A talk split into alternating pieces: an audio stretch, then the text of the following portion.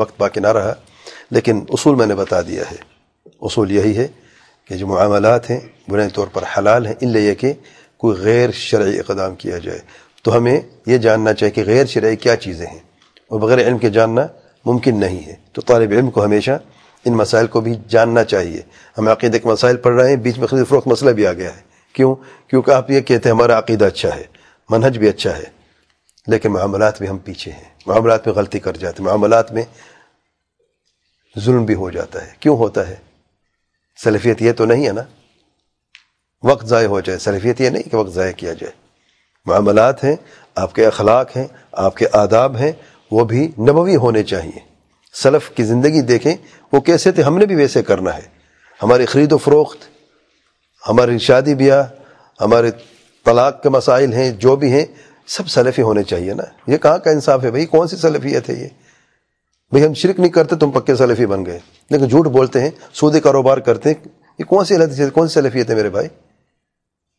اگر سلفی بننا تو سچے اور پکے سلفی بنو نا، جس میں عقائد اور منہج کی درستگی کے ساتھ ساتھ اپنے اخلاق بھی اچھے کریں، اپنے جو آداب ہیں وہ بھی اچھے کریں، اپنا رہن سہن اچھا کریں اور آپ کا جو گھر، جو گھریلو زندگی ہے وہ بھی سلفی ہونی چاہیے نا۔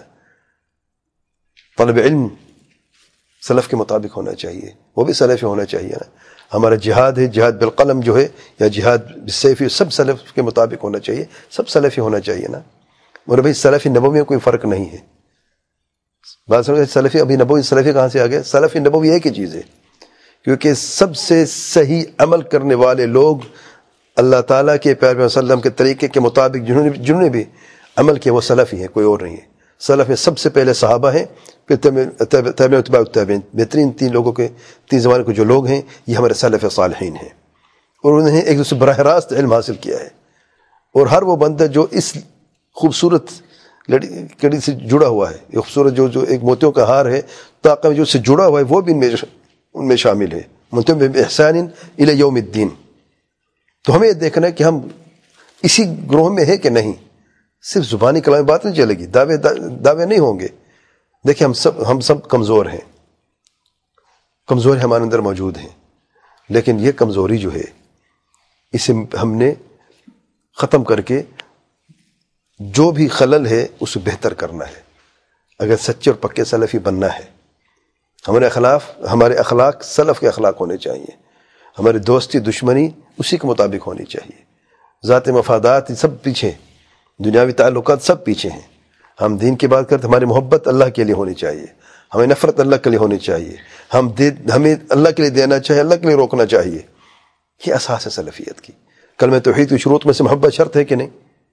محبت سے کیا مراد ہے؟ ہم کیا سمجھتے ہیں؟ جب کہتے ہیں محبت کل میں توحید کی شرطوں میں سے ہے۔ ذہن میں کیا چیز آتی ہے؟ صرف لا اللہ سے محبت کرو بس۔ کل میں توحید سے محبت کرنی ہے۔ اللہ تعالیٰ سے محبت کرنی ہے۔ اللہ تعالیٰ سے رسول صلی اللہ علیہ سے محبت کرنی ہے۔ قرآن مجید سے محبت کرنی ہے۔ اہل قرآن سے محبت کرنی اہل سنت الجماعت اور سلفی سے محبت کرنی ہے۔ جو حق پر ہیں، قائم۔ سب کلمہ توحید کی یہ شروط میں سے۔ سبحان اللہ۔ اور جو جو جتنے سے دور ہے، ہم اتنا ہی اسے نفرت کرتے ہیں۔ یہ یہ اساس ہے۔ تو بارک اللہ فیکم۔ ہمیشہ اپنے جو عقائد ہیں، جو مناہج ہیں جس کی ہم بات کرتے ہیں، درست ہونا چاہیے، اپنے اخلاق، اپنے اداب رہن سہن، گھریلو زندگی پرسنل لائف جو ہے، وہ بھی سلفیت کے مطابق ہونی چاہیے۔ واللہ اعلم۔ سبحانک اللہم و بحمدک، اشہد اللہ الہ الا انت۔